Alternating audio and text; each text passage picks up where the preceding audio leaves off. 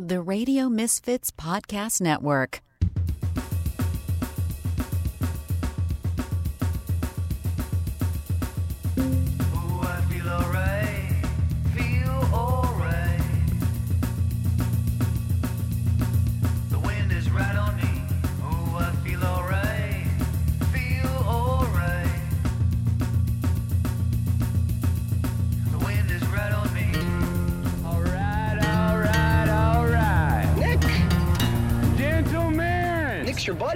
Guy you can drink beer with. start your engine! It's the Nick D Podcast. All right, all right, all right. Hello, it's the Nick D Podcast. I'm Nick DiGilio. This is the Radio Misfits Podcast Network. My thanks to everybody at Radio Misfits. Hey, by the way, check out all of the great podcasts at radiomisfits.com and rate and review us on every platform. Give us some feedback. We want to hear from you. Leave a voicemail message 24 7, anytime, any day, anytime you want. 773 417 6948. Drop us an email, nickdpodcast at gmail.com uh, with any comments or anything you would like to uh, leave for us. You can also be a sponsor or advertise with us. You can contact us, sales at radiomisfits.com. Sales at radiomisfits.com if you would like to uh, be a sponsor or advertise with us. Jason Skaggs does all the music and the themes and the sounds. He's going to be with us live, by the way, at the live uh, Nick D podcast Tuesday, November fifteenth. Zanies in Rosemont, seven thirty p.m. My dad's going to be there to tell jokes. We got special surprise guests, all kinds of really cool stuff. It'll be interactive. You need to go, so get your tickets now. Let's pack the place. Call the box office at 847 813 0484. Get your tickets now. It's going to be amazing. The Nick D podcast live Tuesday, November 15th, 730. Zanies and Rosemont. Check out rosemont.zanies.com. One night only, so pack the place. And uh, our special surprise guest is going to blow you away. It's going to be an amazing night. So 847 813 0484. Call the box office. Check us out online. Zanies and Rosemont, Tuesday, November 15th. The Nick D podcast live. Coming up in just a couple of seconds, Erik Childress, Steve Prokopy from the Film Critic World. They're going to join me. We're going to talk about the 58th annual Chicago International Film Festival, the best and the worst of that fest. Esmeralda Leon for the final uh, edition of the month long Halloween Spooktacular. We got some scary stuff we're going to be talking about and more. And of course, Hi, I'm Carrie Russell, and I love Nick's show. I know you do, baby. She always makes appearances. It's going to be fun uh, here on the podcast, episode number 83. Uh, and uh, well, let's get started, shall we? Uh, Erik and Steve will join me after I say congratulations. Congratulations. You're about to listen to the Nick D Podcast. It's by far the best decision you've made today. It makes the other podcasts seem like crap. Oh, yeah, don't be a jagoff.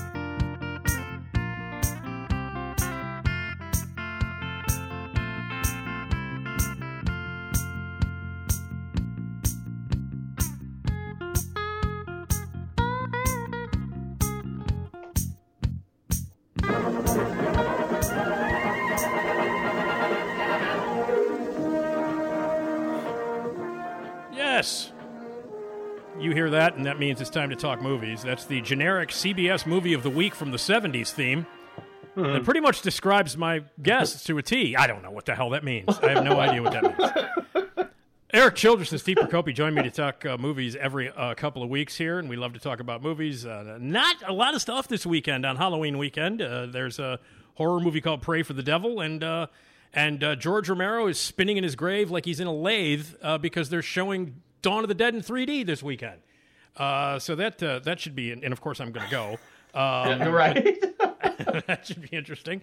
Um, it's it's being shown in 3D, which it was never meant to be, and it's going to be showing at malls. So the irony is not lost, I believe, on the ghost of George Romero right now um, uh, about that. But anyway, uh, nothing really new came out, but we are going to talk about the Chicago International Film Festival. Let me first introduce my guys: Erik Childress, Steve Prokopy. Erik, uh, how are you?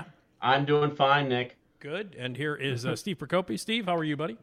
Hey, good, good. Good, good, good.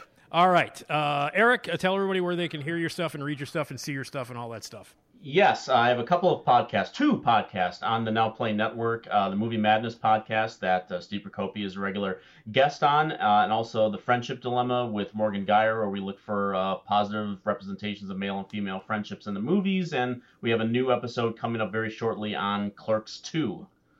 Hmm. So the Rosario Dawson Correct. uh, Dante. Dante. hmm Uh, why am I blanking on the actor's name? I can't believe I'm blanking on his name. Brian O'Halloran. Yes, there you go. Uh, all right. All right, that's interesting. Uh, okay, cool. That should be fun. Steve, uh, tell everybody where they can see your stuff and all that. Uh, th- uh, thirdcoastreview.com for the written reviews, uh, Movie Madness podcast for the oral reviews, and then, uh, you know, the Music Box Lounge for all other things. Yeah. Right, right, right, right, right. It was uh, it was it was fun. Uh, last Friday was fun in the Music Box Lounge with uh, crazy ass Udo Kier. That was uh, yes, he was. He was a. He was there for three days. Technically, I mean, he showed up right when he arrived at the theater.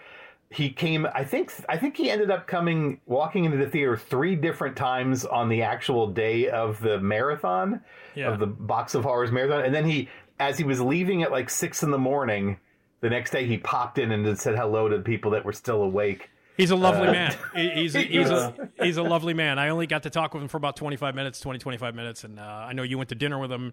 Uh, dinner, but I, yeah. I, my fa- my favorite thing uh, that Ryan, who was the, the the GM over at the Music Box, told me Mm-hmm. that when he first walked into the Music Box Lounge, the first thing that Udo Kier said as he looked around and saw all the framed posters and stuff was, "Where is the Suspiria poster?" And I was like, "God damn right, man! I've been saying that now for years." Where, where, where's the Suspiria poster? The He did say that.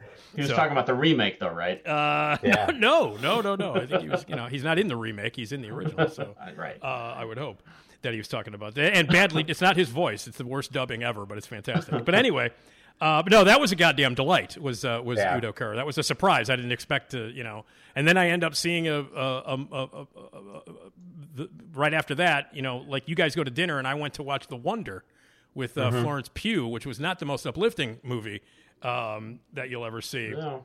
I just which, watched you know, that myself. was essentially about the you know the Irish famine as seen through the eyes of the UK of, of a person from the UK symbolically, and it's a I think it's a really good film. But man, and that's an ongoing theme that I think we're going to be discussing because we're, we're talking about the Chicago International Film Festival, which just concluded a few days ago. It was 12 days uh, at several locations here in Chicago, 58th annual. And, uh, and I thought it was great. I saw 30 movies in those uh, 12-ish, 11, 12-ish days. Um, and for the most part, most of them were good. And as I mentioned to you guys, especially to Steve, because I saw I saw Steve a lot. Erik, I didn't see you as much at the No. festival, but I, I saw Steve a lot in the past couple of weeks. I've seen Steve almost Yeah. every goddamn day. Um, um, but uh, like I said to you, and I think you kind of agree with me, uh, the the majority of the movies that I have on my list of thirty that I've seen were fucking depressing. Like it was the most, Oh, yeah. it was like one of the most depressing film festivals ever. And I don't mean that they were bad movies, because for the most part they were good. The majority of the movies that I've seen were actually very good to good. Um, but man, some of them were like, God damn, kill me. You know what I mean? Yeah, I, I mean, I do an annual interview with the artistic director Mimi Plauché every year, and Yeah. she always makes jokes about how that's sort of the reputation of the festival, and she always tries to emphasize, "Oh, look, we're playing this comedy." I'm like, "Yeah, but it's from Iceland, so it's dark as hell. Like, Right. it's not Right. even the comedies are sort of dark. Like, you Yeah. know, Raymond and Ray or you know, Banshees have these. They're funny, Yeah, but there are yeah. these really dark angles to them."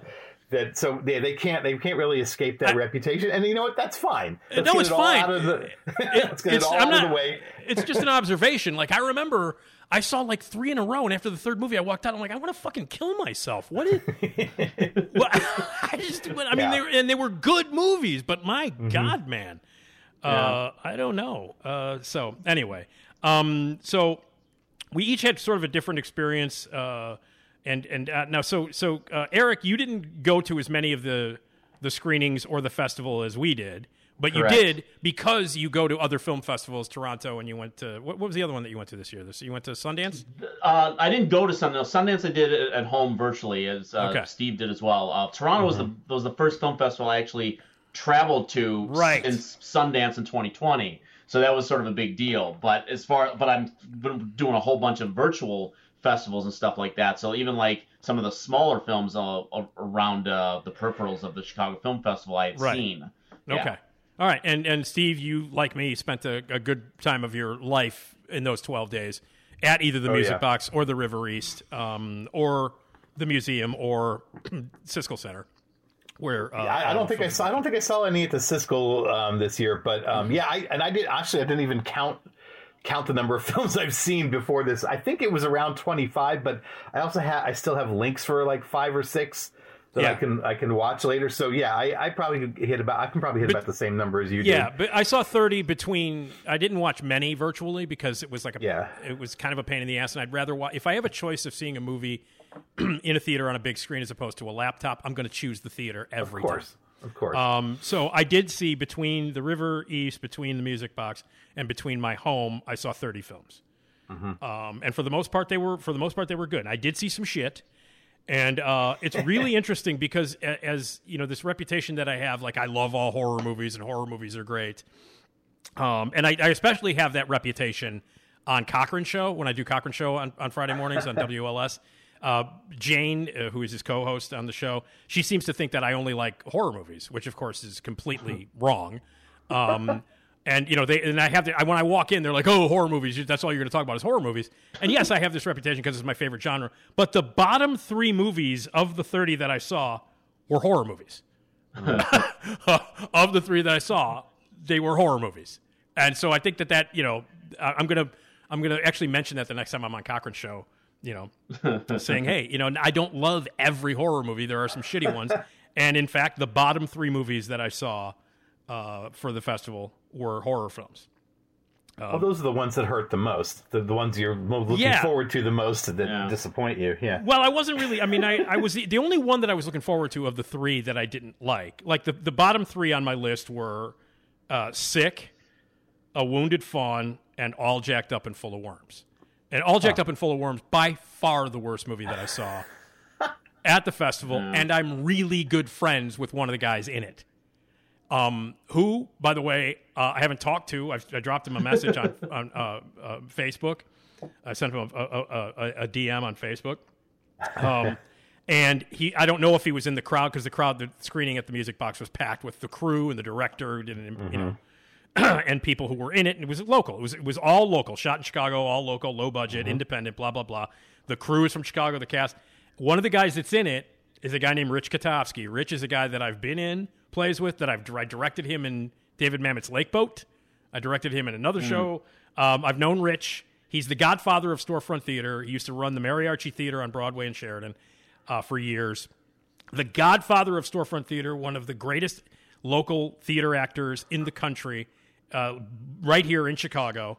He's in the movie, only his name does not appear on the credits at all at the beginning or the end. And I was like, did he just purposely take his name off? What happened? and he still hadn't gotten back to me. And I didn't know he was in it because I had read the press and I'd read everything about it and I knew a couple of other people that had worked on it, but all of a sudden the first person I see on screen is Rich, and I'm like, "Oh, Rich is in this? Cool!" And then about 20 minutes later, I'm like, "Oh my God, Rich, why are you in this?" Um, but yeah, his name's not on there because nowhere to be found on the credits. I don't, so I don't know. I don't know the story behind that. I don't know. I don't know much about the movie except that it is awful, and I, I, I felt bad because it's local, it's Chicago, and I should support low budget local independent filmmaking in Chicago. And I know a few of the people that worked on it. It was a flaming piece of shit, though. I mean, unbelievably bad. And for those who want to see it, it's we're playing at the Music Box in a couple midnight a couple midnight shows very Yeah. soon. Keep right, your eyes man. open. Keep your eyes open, uh, Steve. If, if Rich if Rich Cotovsky shows up in your theater, tell him to call me, will you? Uh, do me a favor. uh, Eric, you saw that one, yes? I saw it at one of the festivals. That was Fantastic or Fantasia or something like that. Yeah. Mm, Yeah. no. I saw it. At, No. I saw it at Fantastic Fest. Yeah. That must have been where. Yeah. All right. Yeah. Well, so anyway, the, my bottom three were were horror movies. So I don't know. Um, uh, all right. Well, Erik, now of- the stuff that you saw, just give me throw out some titles that you liked um, from that were associated with the film festival, Chicago Film Festival, even though you may have seen them elsewhere. Yeah, and it's really just a handful. And we, I, I talked about a few of these from Toronto. Uh, I mean, just really in no order, but you know, I, you know how much I love w- women talking and uh, Glass Onion, which I had seen there. Banshees, we talked about. I don't know if we talked about the whale or not, but I, I, I really liked the whale. Uh, Mhm. This Darren is the one Aronofsky's that- new film. Aronofsky came to town for it, and um, Fraser's going to win the Oscar for Yeah. most likely. Mm-hmm. Yeah, And, uh, uh, Yeah, I still haven't seen that one. Steve, you went to the screening of it. Uh, Did you like it as well? Yeah. Oh, it, it's it. Here's the thing.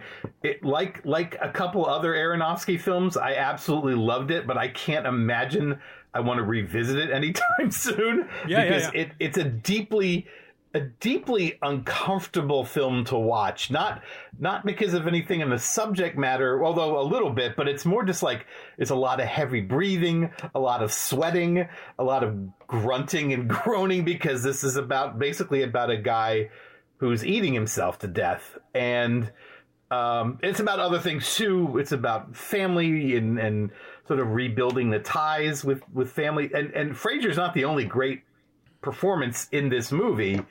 Um, Hong Chau, who plays sort Oh. of his nurse that comes visit to visit him, is unbelievably good. So good. good. So good. If she doesn't get a supporting a- actress nomination, I'd be shocked. Samantha Morton as his ex-wife is stellar in this, Mm-hmm. and and just so fully committed. And then the the actress Sadie Sink, who I think. I've only seen she she's in Stranger Things. Is that it? Is Yes. that, I don't know. Mhm. But she, she, she was also was, season. Right. But she's also wasn't she also in that Fear Street thing? Um, Yes. I- Mhm. yeah. Okay. That's where that's where I know her from. She's very good as his daughter, as his estranged daughter. So like the performances across the board are phenomenal, but it's just such a grim. Uh, Well- down. I mean, you know, continuing with the theme, it is a grim downer of a movie. Well, yeah, but that's Aronofsky. I mean, that's Yeah. I know, You know, I know. uh, you know, But, and I don't. but I- here's yeah. You know, I and I gonna love Aronofsky. I love, I love all I of his too. movies. I think he's great. I do too. And and, Yeah. and I and I love the kind of shit that he does, and I love Yeah. the darkness of it. So, what were you gonna And say? here's, I was gonna say, that, I mean, the thing about the whale is, uh, like, that's, I mean, the because the central relationship or the, you know, between the father and the daughter, uh, is not that far removed from what we saw in the wrestler. Yeah. So you're gonna see a lot of that in there, and it's not the film is not as good as the wrestler. And I was, you know, I mean, Hong Chau is so good in this movie, and Fraser's really lovely in it as well. Uh, but the the, the way that this where this film eventually builds and the more that I sort of thought about what this film is about as far as treat just treating people with decency and that includes the Fraser characters not just uh, everything directed towards him the way he has treated people in the past and you know made a, a bad impression on them there, there's something really important about that and it builds up to a climax that is undeniably emotional it, it Right. really kind of shocked me at the end of this thing, and I couldn't stop thinking about it for like the next 24, 48 hours after I Yeah. saw it at Toronto. So it's Yeah. it's it's a it's a very good film. okay. All right. Well, that's the whale. When does it come out uh, uh, for everybody to see? Uh, we do- December, I believe. December? Uh, Yeah. December December 9th. I don't know if that's going to open same time here in Chicago, but December 9th is when it starts its run. All right. Now, some of these that we're going to be talking about will be released. They might be released in the next few weeks, some towards the end of the year, some obviously being pushed for uh, awards season and Academy Awards consideration. Now, you mentioned Samantha Morton. Um, uh, Samantha Morton is the best part of a movie that I was not, I didn't like at all, um, that I'm not sure uh, um, what people are going to think of. Um, and it was screened kind of a last minute uh, thing at the film festival, and that is the the movie She Said, which Hmm. uh, I know that you were in the theater, Steve, uh, that day. And uh, Erik, have you seen it? I have not seen it yet. No. Okay. Um, I was not crazy about it. Um, I had major issues with it, but the, the Samantha Morton scene is the it's the best goddamn thing in the movie, um, and she's the best thing in it. So it's nice to see Samantha Morton, you know, uh, back on screen doing some really cool stuff. Now, Steve, where do you stand on She Said? Uh, I thought it was pretty good. I thought it was it's basically Spotlight, but with a different uh, type of predator. I guess. Uh, well, yeah. I mean, a lot a lot of people are are snarkily referring to it as all the Predators men. That's Oh, that's right, how yeah. they're snarkily, and which is, I you know, it, it- besides it being snarky, it's a little accurate. It's pretty accurate in that Yeah. regard. Yeah. Well, all But- the predators, women, maybe. Yeah. Yeah. Yeah. Uh, Yep.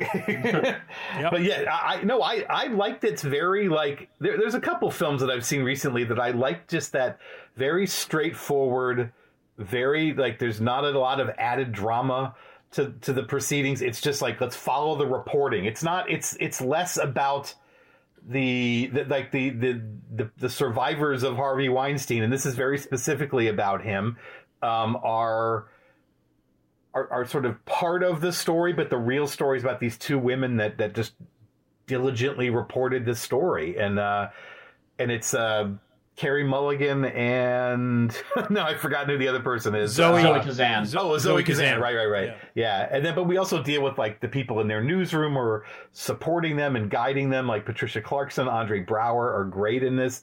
Um, yeah, I, I mean, there's, there's there's not a lot of flash to it, but that's kind of what I liked about it. Yeah, I it didn't work for me. I thought any of the you know uh, anytime they tried to flesh out the two main characters, it was just um, cliched. Um, you know, they gave them the basic. They gave them as as simple as you know, like uh, character one hundred and one conflicts. Uh, you know, problems that they must resolve or deal with while they're trying to report this. Um, it, it, it, it ignored some of the facts that were out there that they didn't bother to uh, to bring up in the movie. Uh, I found it enormously distracting that uh, somebody imitated uh, Donald Trump uh, in the movie, and somebody imitated Rose McGowan, and yet Ashley Judd actually shows up, which I found completely distracting and unnecessary, um, and uh, and that kind of stuff. So so like some of the choices I thought were bad, and I just thought it was like uh, I I just was not as I didn't find it. It should have moved me, and it didn't move me. Um, I you know I obviously know the story. It's an important story. I just don't think it's a it's a film that um, gave its subject matter and and and and what it meant and the actual event in in, in time uh, the importance that it deserved. I was I was very underwhelmed by it. Very underwhelmed. So I don't know. Um, well, uh, I, I asked you guys to put together now. What were some of the other ones that we uh, saw? I want to mention. I'll just fly through a few titles that I that uh, that I saw that were either really good or surprisingly bad. Um, the, the documentary uh, uh, that I wanted to mention, which didn't make my top five, this came in at number six on my list, is a really terrific documentary called "All the Beauty and the Bloodshed," um, which uh, Steve, you were sitting next to me during. uh, Erik, have you seen "All the Beauty and the Bloodshed"? No, I've heard really good things about it though. It's, ter- it's terrific. Steve, did you like it? Oh, absolutely. Yeah, it's in my top five, I'd say. Yeah. yeah, yeah, it's terrific. Um, I enjoyed Decision to Leave um, uh, very much, which, by the way, is playing at the Music Box. Um, starting very- fri- starting today and in 35 millimeter. Yeah. Yeah, um, you should see that. Um, although it's a lot of people who like Oldboy and uh, and some of his other stuff might want to adjust themselves because it's not Yeah. as insane No. uh, as that. And Erik, you've seen uh, Decision yes. to Leave? Yes, that's a good movie. It- It's very solid. Um, I was uh, I, I I actually liked White Noise. I didn't think that um, anybody could make a movie out of that book, and I don't know, and I still don't know if Noah Baumbach actually did. Um, but I enjoyed it, and it has the greatest closing uh, uh, credit sequence ever, ever. Um, so, uh, Steve, were you there that night? I didn't see. Uh, no, no, no. I was. Um, no, where was I? I was at I was at a show that night, so I Oh. did not get to see it. Okay. no. All right. Well, um, I, I don't know. Uh, people are going to hate it. People are going to hate it. Uh, Erik, have you seen it? Wait, which Erik? one was um? White Noise. The uh, Oh no, I've not seen White Noise. Noah no. Baumbach's new movie based on the DeLillo book. Right. Um, okay. It's an unfilmable book, and I still think it's unfilmable, but for some fucking reason, I liked it. Uh, and I don't know. I don't know what to make of it. It's it's insane. Uh, I really uh, really enjoyed uh, the performance. Um, uh, uh, in uh, Corsage, I, w- I thought the movie was good, but I thought the performance was best. Uh, Vicky uh, Krieps was in it. Craps. Yeah. Um, she's great. I thought the movie was good, but not great. But I think it's worth mentioning. Um, I liked A Compassionate Spy, which is Steve James' new documentary. I just wasn't crazy, and I didn't think the reenactments needed to be in there. Um, it's something he's never really done before, and there's extensive use of reenactments in A Compassionate Spy, and that was the one thing, the one criticism I have of it. Other than that, it's Steve James. It's a documentary, and it's definitely worth seeing. Now, have you guys seen Compassionate Spy? I was there. Yeah. I was Erik? there. Yeah. Erik? I, I, No. I, You haven't seen it? Mm-mm. Okay. Nope. Steve, where, where do you stand on it? Did you like it? No, I, I liked it. it. I I don't. I think the issues I had with it weren't the reenactments. Although I'm not typically a fan of reenactments. Although certain filmmakers certainly use them better than others. Um, I, I don't think Steve James is one of those people, though. I yeah, it's it they they it it does sort of cheapen the whole thing. Although honestly, like. He didn't have a lot of footage to work with in this, so I, I get why he Yeah. a lot of a lot of vintage footage, I should say, like archival footage. It's it's Yeah. a, it's literally about a top secret operation, so there's not a lot of footage. Shockingly, right. So, right. No, but but you uh, know what? I mean, he had those people. I mean, the reenactments almost exclusively were all with voiceover. You know what I mean? So they were all with the actual people telling the story. So why Right. are we walking to reenactment when you actually have some of the people who were there telling the story? Which I Yeah. found much more compelling than having actors play again, like putting Ashley Judd in the movie. I'm like, that's a little distracting. Um, so I, lo- I love that she was in the movie for for obvious reasons, but like I actually thought she it was terrific that they actually got somebody well playing it playing is- themselves. No, I you know listen, hey, i- i- as far as like making a statement about what happened and her, you know, being in the movie Yeah. is fantastic. Uh, but get get you know if you if you can't get everybody, don't get like the guy from Saturday Night Live to fucking do an imitation of Trump. Uh, yeah, you know, I, am assuming that was or- him. Yes, it yeah, just or like it did, and, and or get a guy who who from the back looks like Harvey Weinstein. You know what I mean? And then suddenly it's really Ashley Judd that took. I was like, wait. And I understand. Look, it's important that she made you know helped make the movie, and she came out, and and her importance, you know, in what you know happened after Yeah. that, and the Me Too, and the Me Too movement, all that stuff. I'm not. I'm not trying to you know you know decry that yeah. any any i just don't i think her part in the movie was completely distracting and unnecessary Hmm. so that's just me um all right uh steve what was your what what were some of your favorites uh, that you saw Um, I'll start with one that actually had a world premiere this year, which is a thing called King of Kings, uh, Chasing Edward Jones, uh, directed actually by his granddaughter, uh, Harriet Marin Jones. Um, it's about okay. Do you remember? You remember the the, the film the uh, the outfit the, that came out Sure, earlier this year? Yeah. Okay. So the scene, the part toward the end where that those black gangsters come in. Yeah. This movie is kind of about that, about those guys. Um, they, they it literally was about like who all this guy Ed, uh, Edward Jones, Chicago guy, uh, ended up becoming perhaps the richest black man in America at, at the time by running numbers. And he he went up against the Italian mob, which was called the Outfit back then. He had this. Um, his numbers game was called Policy, so he was considered the policy king of Chicago, and he ran this he ran this thing and became like a multimillionaire. And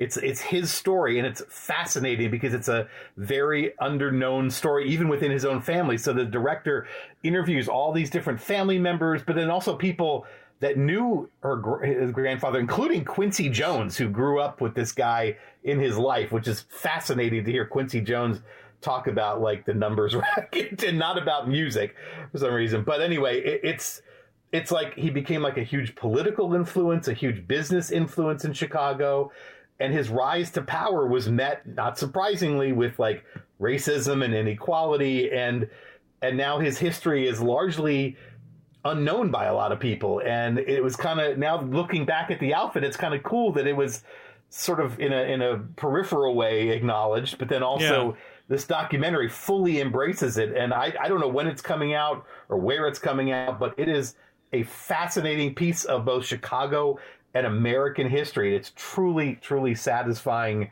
uh, how they cover it from this very personal angle. I really Okay. love this movie. uh, title again one more time King of Kings, uh, chasing Edward Jones. This feels like something would open at the Siskel at some point. So okay cool all right erik another one you want to throw out that you liked Yeah, That one that's actually fest? yeah one that I saw at Toronto. It's actually going to be uh, opening next week on uh, on Apple T- uh, Plus or Apple TV. Uh, is, uh, is the film Causeway with uh, Jennifer Lawrence and Brian Tyree Henry. The story of uh, Jennifer Lawrence was uh, a combat veteran in uh, Afghanistan, if I recall.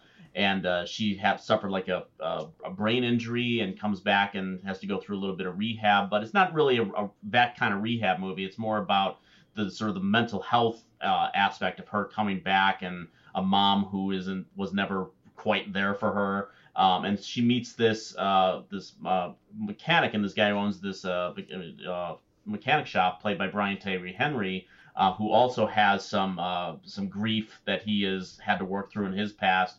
And the two of them form this really interesting friendship. And you have two I mean, the movie is basically just watching these really two strong actors play off each other in a really strong way. I mean, the, the, the film itself, we've seen stories like this, you know, kind of countless times and whatnot, but the, the, the two of them together, and particularly Henry, who really just kind of pops off the screen and what he's doing and uh, the sort of the what he's sort of conveying and the things that he's holding within himself uh, until he finally has to, you know, sort of confront it later in the movie. Uh, the relationship between the two of them, two really strong actors doing some some really great work. Uh, so Causeway was a film that I, I really enjoyed at Toronto this year. I, I think uh, I I'm not gonna. Well, Steve, I I think you liked it because I did very much. Oh, um, I, I can't. I remember the first thing I said to you after I was like, "I want Brian Tyree Henry to be my best friend." God Yeah. damn it! After Right. seeing Yeah. that movie, it, it, it is. It is. I mean, it's, it is what you said, Erik. It's two terrific actors uh, just working the hell with each other, like doing Yeah. amazing work. Yep. Uh, and and and when it was over, you know, you said that, Steve, and I was like, every movie should be this length because it's like it's like it's completely satisfying. You get to know these characters, you watch them, you, you see them relate to each other. The relationship is fascinating, wonderful. Um, you, what you learn about the characters as they open up to each other and to the audience is beautiful.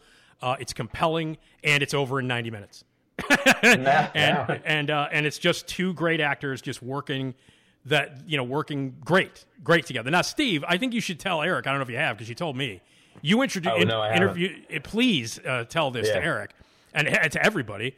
Uh, because essentially, it's two people talking about their lives and what has happened to them and the tragedies. This bomb goes off in this in in a in a in a in a, in a vehicle that uh, that uh, uh, uh, Jennifer Lawrence is in, and Brian Tyree Henry is in a car accident, and these things are talked about, but they're never seen in the movie. Now, Steve, you talked to the director. Tell me what you Yeah. tell everybody what you told me. she's a she's an award winning like theater director. She's very well known. Like Lila Neugebauer is her name, and mm-hmm. so she told me in the script they they they wrote out all these flashbacks for both characters for those moments of like their like her in Afghanistan, him in this car wreck, and they shot all of that, and then decided that it worked better without it. So they shot all that It's stuff amazing. It's amazing. and they didn't use any of it in this movie and it's nuts and like i i still can't believe that they actually filmed it all because it's not a it's clearly not a big budget film at all it's also clearly like a pandemic made film it's just a couple characters and then a couple supporting players and it, you know most of it's outside too so um yeah I, I just couldn't believe that they they actually I mean, shot all these flashbacks it's and- ama- it's amazing to me. Erik, isn't that unbelievable? I mean, That no, that's that's pretty amazing. I, I I was trying to recall. Isn't there like one shot or one moment where they kind of show Lawrence like in the vehicle, before, like before the thing goes off? I could I, I for some reason I have a memory of there like there being like I mean it's very I- brief. yeah. Well, I, I don't uh-huh. remember that, but I know that I don't like either Yeah, I just Oh, all, all okay. I know is that when I heard that they had filmed all of that and then like watched it and she's like, "That's cut it all out." I was like, "Not first of all, that's an incre- incredibly ballsy decision Yes, it is. uh, to make, and also it fucking works. Like it totally works. There's Oh, no, absolutely. There's no reason for any of, of that stuff to be shown, and I think it's a better movie for it. And uh, but I, I just I was telling Steve this after he told me the story. I was like, you know, every actor who was in those flashback scenes is pissed. Oh, yeah. every every Yeah. single actor. well, it's like it's like being in a Terrence Malick movie for God's Right, sake. Yeah, right, yeah. right. So uh, anyway, that's three uh, huge uh, reviews, positives for uh, Causeway. Terrific stuff uh, at, on Apple uh, TV. Let me throw one out that I don't think uh, anybody is going to mention. And uh, my second favorite movie that I've seen under Banshees, which was my favorite, is uh, a film out of Mexico called um, Huesera, um, which is a fascinating, deeply disturbing. Uh, I mean, it was advertised and promoted as a horror movie. It's not a horror movie, I don't think. Uh, there's scary, creepy elements to it, um, but it's ultimately a nightmare about uh, uh, about you know what women have to go through when they are pregnant and give birth, and uh, how that affects them, affects their lives, and affects everyone around them, and about the fears uh, uh, uh, of anxieties and horror of early motherhood, um, featuring an unbelievable lead performance. And I don't, I don't have the actress's name in front of me, but one of one of my favorite performances of the year, and I should have fucking written her name down. her name Um, is Natalia Solián Okay, one of the Natalia Solián yeah one of the best performances I've seen all year, and she is the heart and soul of this movie. And Michelle Garza uh, Cervera directed it. It's her first film, her first feature film. Uh, it's scary. It is unbelievably compelling, beautifully acted by everyone involved, especially the lead, uh, and at times terrifying, deeply disturbing, and says more about the role that women have in the world, and especially in terms of like early motherhood and the anxieties that go along with it, than than almost any movie I've seen in a very very long time. Um, I loved it, and I think uh, you know obviously it's it's creepy and it'll freak you out a little bit, but I found it a really deeply sad movie. Again, another one Like the ending of this Yeah. movie is like Jesus Christ. um, but uh, at its at its center is one of the best performances of the year, and a movie that says more about um, what women go through, especially uh, during uh, pregnancy, and you know the pressures upon given them by the family and given them by by you know their mates and their friends and everything. Um, it's I think it's an amazing film. So Huesera was my my second favorite. Uh, and uh, Steve, you've seen it, right? I, yeah, I saw this is another one I saw at Fantastic Fest. This this is my favorite of the After Dark uh, things Oh, that they yeah. played this Oh, year abso- by, by, by a long Yeah. shot. Oh, And yeah. I also like the fact that they it's very culturally specific. Like they use like folklore and like you know and just sort of general religious beliefs and, and beliefs. Well, in the that's where the title. That's that's where the title comes from. That's where Huesera comes from. Yeah, so I'm just saying, like, I like that it's it, it's it, in addition to the great performances and an interesting story, it's just like very specifically about this culture and um and how it can be used to protect and uh, hurt people. So Yeah, yeah, no, it's it's It's terrific. a terrific movie. Uh, uh, Erik, you haven't seen Huesera? No, no, I've not seen that yet. All right, that's it's uh, terrific. Um, all right, um, another real happy movie uh, that I wanted to mention that comes in at number three on my list is a movie that ended up winning a major award um, at the festival, um, and uh, that's a film called Close, oh yeah, which is a beautiful movie, uh, French film, uh, um, uh, uh, and it's directed by Lukas uh, Dhont. And it's essentially about the friendship between two young kids 12 13 year old boys who are very very close have a very close relationship. Um, and uh, you know during the summer they sleep you know they sleep in each, other's beds they hug each other they hold each other close and they're very very close friends. They're the best friends in the world. And then when they go to school their first year at school the pressures around them from the kids and the world around them uh, one of the kids succumbs to the peer pressure and uh, pushes the kid away um, because they were they were you know they were they were called gay and insulting names and uh, this kid didn't want them to think that they were gay or anything like that. So he pushes this other 12 year old kid away and then um, I don't know have has have people said what happens Steve have they No, I don't think so. No, Okay, I don't well think then I won't. I won't no. say it. But something happens. Yeah. Something tragic happens, and it, the movie is about dealing with um, this as a twelve-year-old kid, and uh, and all of the things that happen when you know something may or may not be spurning inside your body, uh, and something that may or may not be happening within you as a twelve or thirteen-year-old kid, and how that affects you and your family, and the tragedy that ensues because of it. It's an astonishing movie, and I was fucking sobbing during this movie, like sobbing. Um, the kids are amazing, uh, and it's beautifully directed. It is a beautiful, beautiful, insightful movie um, that I think says so much about what's happening now in our culture. Uh, more than a lot of movies uh, do, and it's told from a specifically unique point of view of a, like a young thirteen-year-old boy trying to deal with so much stuff in his life and maybe his burgeoning sexuality. Um, it's a beautiful movie and a beautiful, Yeah. astonishing, beautiful, heartbreaking film. Uh, Steve, what did you think?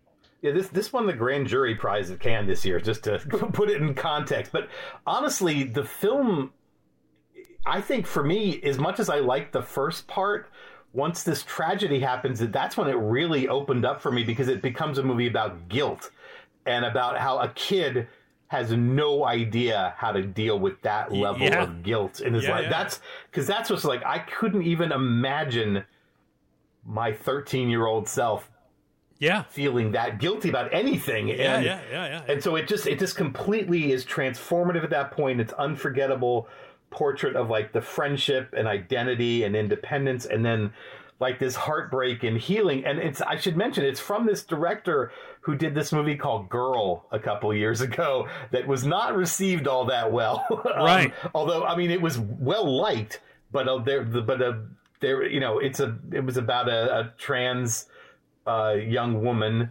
uh, and I think a lot of people did not appreciate the film, even though from what I hear, it's very good. It's on Netflix Yeah. still, um, But anyway, this one will not be as controversial, but it is it is it is even more depressing. So, It is yes. no, but it's a it's a beautiful film. Uh, Erik, were you- amazing. were- did you see Close, Erik? I, I didn't see Close, and I thought that was actually going to be coming out uh, this year, but I guess it's not coming out. A24 has it. It's coming out in 2023 sometime. Yeah, they, it, it didn't have uh when when they showed it at the festival, there was no opening date for it, and, and A twenty four just picked it up. They had just Yeah. picked it up, um, so there's no. Is this but is this film from Erik? Can you see if it's friend? Is this film from Belgium or from France? it's listed as Um, Belgium, France, and the Netherlands. Oh, it is. It is Yeah. both. Okay, I, I think the kids were supposed to be Belgian, but Yeah, it's but yeah, Belgium, it doesn't. France, France, Yeah. and the Netherlands are the three countries that Yeah, it's- yeah. the origin is yeah, from. yeah. It's it's it, it's, It's- it's honestly it's one of the m- most beautiful films all year. Yeah, for no, que- no question about it. And, I, Mm. and, and because I guess it's not going to be on our list this year, we can already say that one of the best movies of 2023 is Close. So, so I'm, cu- I'm curious if they do still do a, an awards, po- or is this even is this even the the, the Oscar? Like, is this even there? I don't- That I I don't know. I don't know. Yeah. I, my guess is that you know if A24 picked it up and they're not going to release it until 2023, I think they'll probably save it for next year. Yeah. Okay. uh, for, for that kind That's of too stuff. But just keep it keep it in mind. The movie's called Close, and it's Close. it's Yeah. Mm-hmm. Uh, Erik, another one you wanted to jump in here with? You have Yeah, well, since we're sort of on the, the topic of young people, there's a film that I saw called Falcon Lake. Uh, that's uh, I, I'm kind of a sucker for movies about young love, and I mean this is about a, it's a French film, uh, English and French, but it's about a 14 year old boy who's on vacation with his family, and he meets this uh, slightly older girl. I think she's 16 in the film, and they form this friendship, and you know again the sort of the burgeoning feelings that uh, he is having, you know, being the age of 14. Uh, but but it's, it, you know, it's not really uh, like it's not a sexualized film in any way. It's a very very sort of sweet film. It's a it's a great friendship movie, uh, and it was directed by the actress Charlotte Le Bon.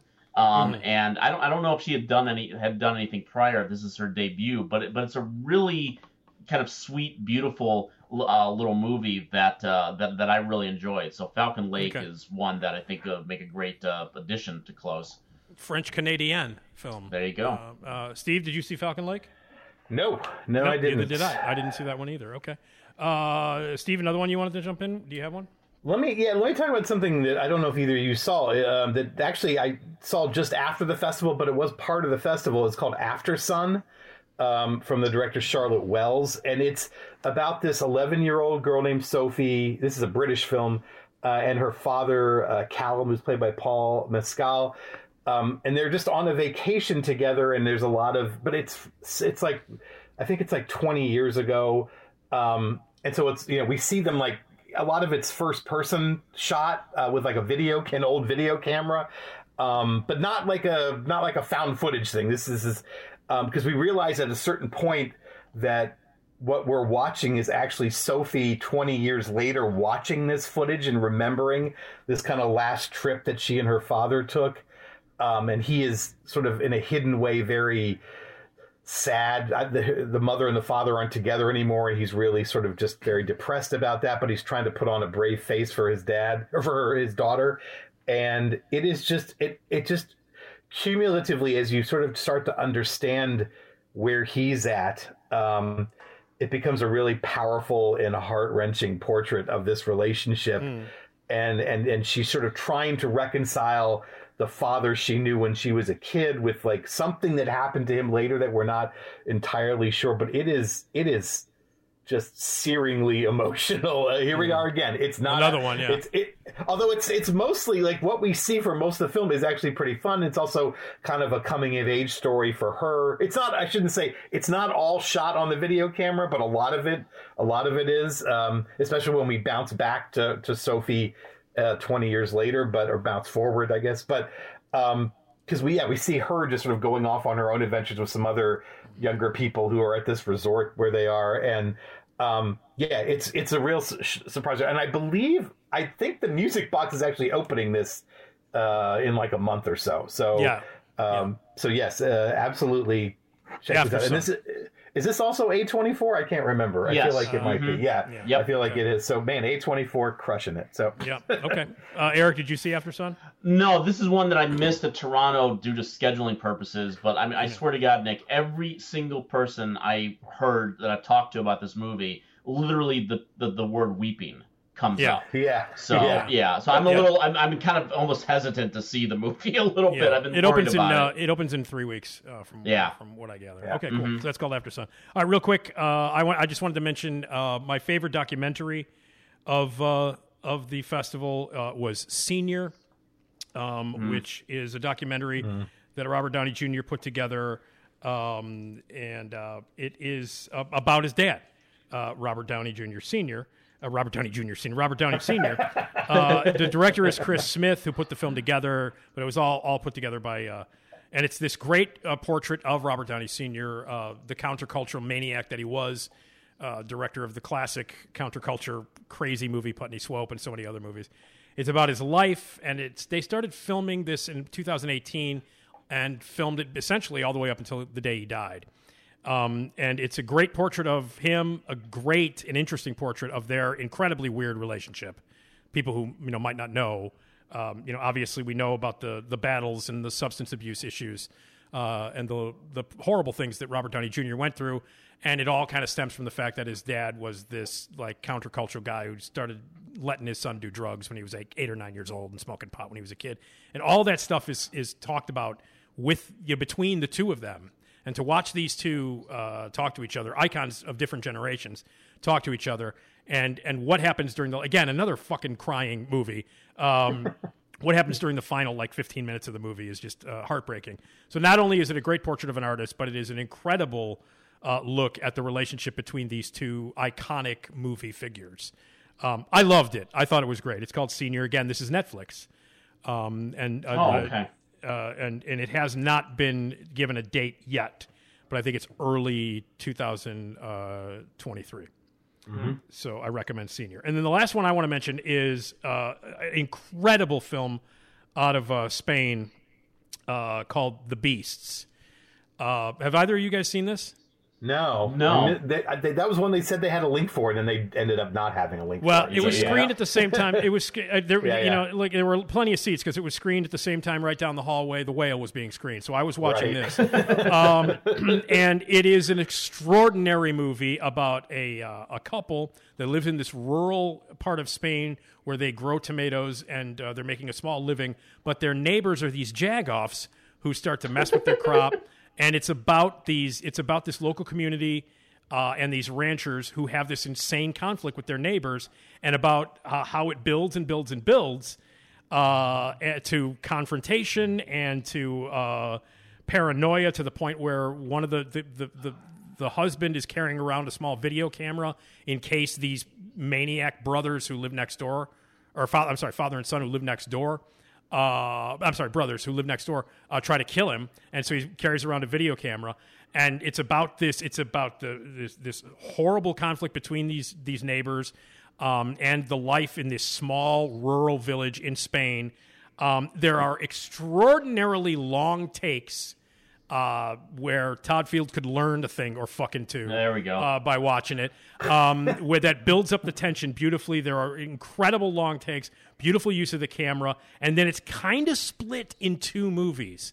The first half is kind of told from the husband's point of view, and the second half is told from the wife's point of view of these people who are being traumatized and uh, bullied by these neighbors. It's an amazing movie, incredibly intense, beautifully made, incredibly well acted. I don't know if it's got a distributor. I don't know if it's going to see the light of day, but it's called The Beasts. Uh, an, an incredibly technically beautifully made film from the way it's shot to the cinematography to the editing to the long takes to the style with which it's shot. It's intense as hell. You're on the edge of your seat for most of the movie. It runs two hours and almost 20 minutes. It feels like it's 15 minutes long.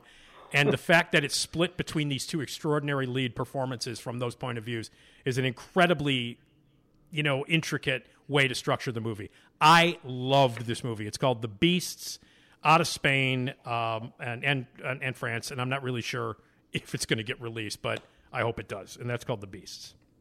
So, uh, one more, Steve, did you want to mention? You know, I'll just jump in and, and reiterate something Erik said uh, from Toronto, which is Glass Onion is a goddamn delight. Um, it, I, I will say it is, and it's and it's. I think it's even smarter uh, than the than Knives Out because up to a certain point, I was actually thinking like, oh my god, Rian Johnson, the writer director, is going to let me down here because this is like a kind of a very silly and kind of dopey opening, and then, and Erik will know the point I'm talking about. There's a point where a mystery is solved very early on in the film.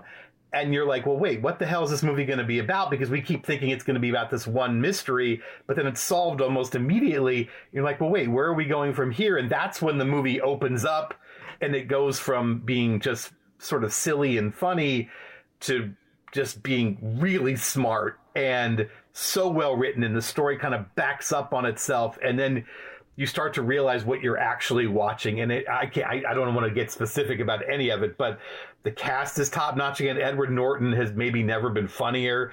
Uh, Janelle Monáe is great in this. Everyone, everyone's great in it, but like it's, it's, uh, yeah, it, it's, it's, it's got a little bit to do with like celebrity obsessed social media culture. Um, it, you know, class structure. Um, there's cameos galore, but sort of built the cameos are there because Edward Norton is like this billionaire and he has privileges in terms like just because he's filthy rich and has access to people. So it's not just like obligatory cameos, but then and we learn more about Benoit Blanc, uh, you know, Daniel Craig's character. I think we learn a little bit more about him that makes him a more interesting character. So I, I mean, Rian Johnson's still on a roll, I think. So Okay. anyway, yeah, it's it's great. All and right, Nick, Erik. a very I'm sorry, Nick, a very important thing about the Glass Onion too. There's a flashback scene, and Steve, I hope you know what I'm talking about. Late in the late in the movie that shows Edward Norton from a few years ago. The wardrobe choice that Edward Norton has in that thing is going to make you sing. Okay. I, I, I hope. If you're liking the movie, it will. If you're, if you're annoyed, you'll be annoyed by it. But I, I, I, I, just- I have, you- I have, no, but I have no doubt. I mean, I, I happen to be a massive fan of Rian Johnson, so Okay. I'm, I'm sure that I will love the movie. then it will only just make your top ten list when Cool. you see the wardrobe Awesome. choice by Edward Norton. All right, I'm looking forward to it. Well, uh, anyway, overall, I was I, I was thrilled with most of the of the Chicago International Film Festival. Uh, had a great time on the 12 days in and out that I was Mm-hmm. doing it, going to the press screenings, going to the public screenings, waiting online with people and talking about movies, uh, and then seeing predominantly, you know, mostly for the most part, uh, majority of the movies that I saw of the 30 I liked. So, um, so there you go. Um, and that's what we just wanted to mention. Now, next next time we speak, what's going to be the uh, what's going to be the movie that that we're going to be talking about? Uh, Black Panther: Wakanda Forever. Ah, yes, Black Panther. That little that little movie, that little low budget. Yeah. Film. Yeah. Okay. Okay. Cool. So we got that to look forward to uh, as well. Uh, Steve, Erik, thank you guys so much uh, for for Thanks. everything, and uh, everybody check out their podcasts on. Uh, uh, uh, now playing network and uh, and all the other cool stuff that they're doing. And uh, there you go. All right, Steve, Erik, thanks, guys. Thank you. Thanks. There you go. Uh, Steve Prokopy, Erik Childress with movie reviews, and they'll be back in a couple of weeks. Right now, let's say hello to Esmeralda Leon. Esmeralda. Yeah. Esmeralda Leon. Yeah. Esma. I'm talking about that Esma. Esmeralda Leon.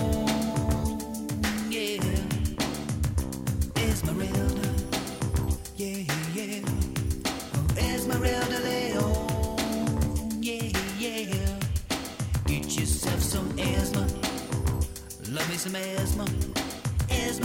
Leon. Yeah. Yeah, Esmeralda. that's right. Esmeralda. Esmeralda Leon.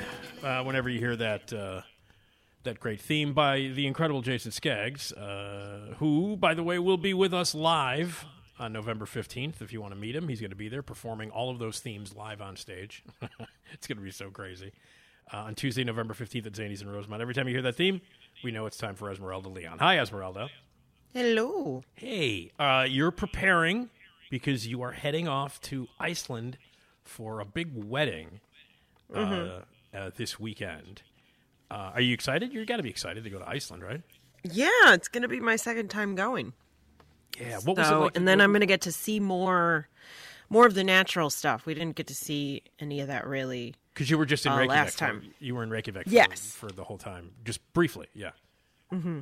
Oh man, that's gonna be fun. That's cool, and it's it's a family. It's your it's your it's your boyfriend's family. Yes, it's his uh, his brother who's getting married. His brother's getting married. Boy, that must. Mm-hmm. And yeah, that's gonna be that'll be fun, man.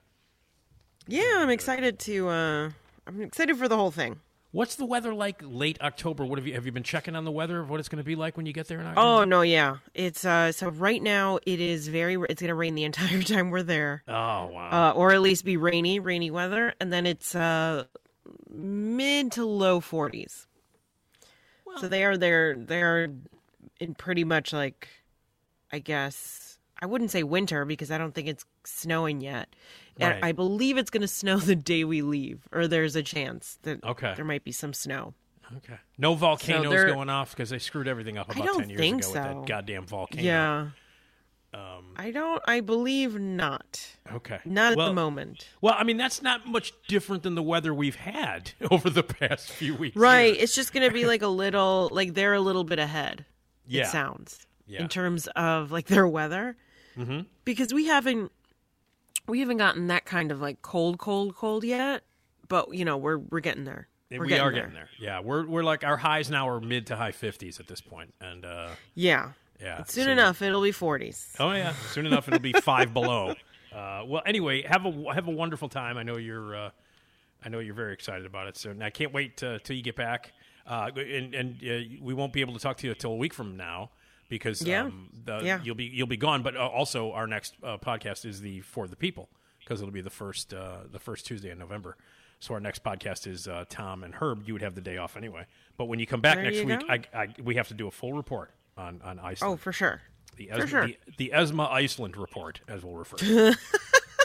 I think that's how we refer to it. Absolutely. So, um, and, uh, and and and by the way, uh, the Zanies and Rosemont gig is Tuesday, November fifteenth, seven thirty. Box office 847-813-0484, 847-813-0484. Reserve your tickets now. Check out the website at rosemont.zanies.com. It's us live, November 15th, uh, Zanies and Rosemont. Uh, I've been, I, I hear that some people are going to come, so I'm excited about that. Yes. We're seeing that people are actually buying tickets to come. I, I think look at are, us. uh, People are buying tickets, and we're gonna have fun. They'll be a part of it, and they could win really cool uh, gift cards from Abt Electronics and the Gale Street Inn, the greatest restaurant on the planet, and our surprise guest, who, if you give this person a dime, they might tell you some stories, dime stories, oh, right. or this person Yes. is a patriot, perhaps. Mm-hmm. So, and he he's oh god, I gave away the sex.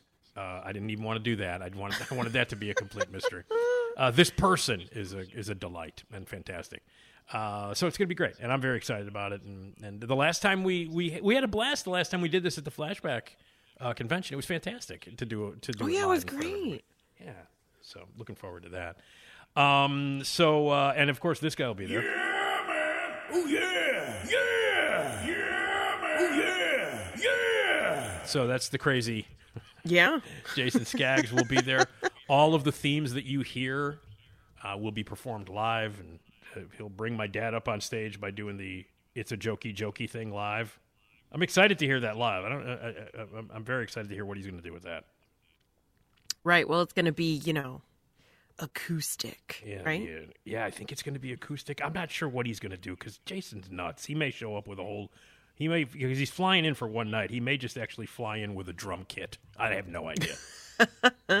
on the seat next That's to he him. didn't bring clothes. That's No, his. just a drum That's kit. his carry on. Yeah, that's it.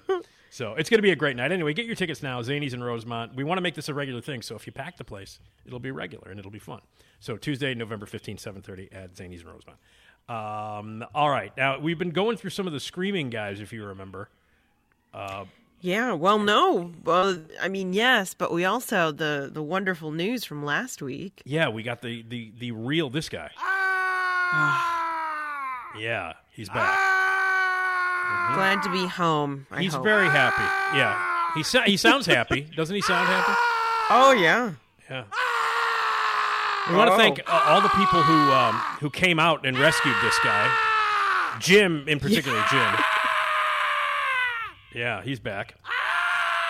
Right, He's he's ec- ec- ecstatic. very ecstatic. Oh, oh, Oh, oh, oh! Come on. Now he's crying a little bit. I always thought he, it it sounded like he needed a little more fiber in his diet. Are you? Don't we Yeah. all though? You know, I think so. we I can went we to his can all friend's- relate to screaming guy. Yeah. I want to hear this friend show up though, because I like when his friends just pop in. Where it's a chorus. Yeah. Oh, there they are.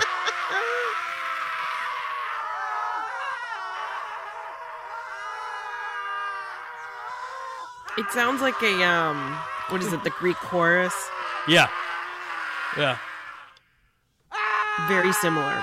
And then they leave him. So anyway, well, we thank you. Thank then you they for go. that. They say Then hi. they just leave. They say, "Hey, everybody, we're leaving." And then we have this, What?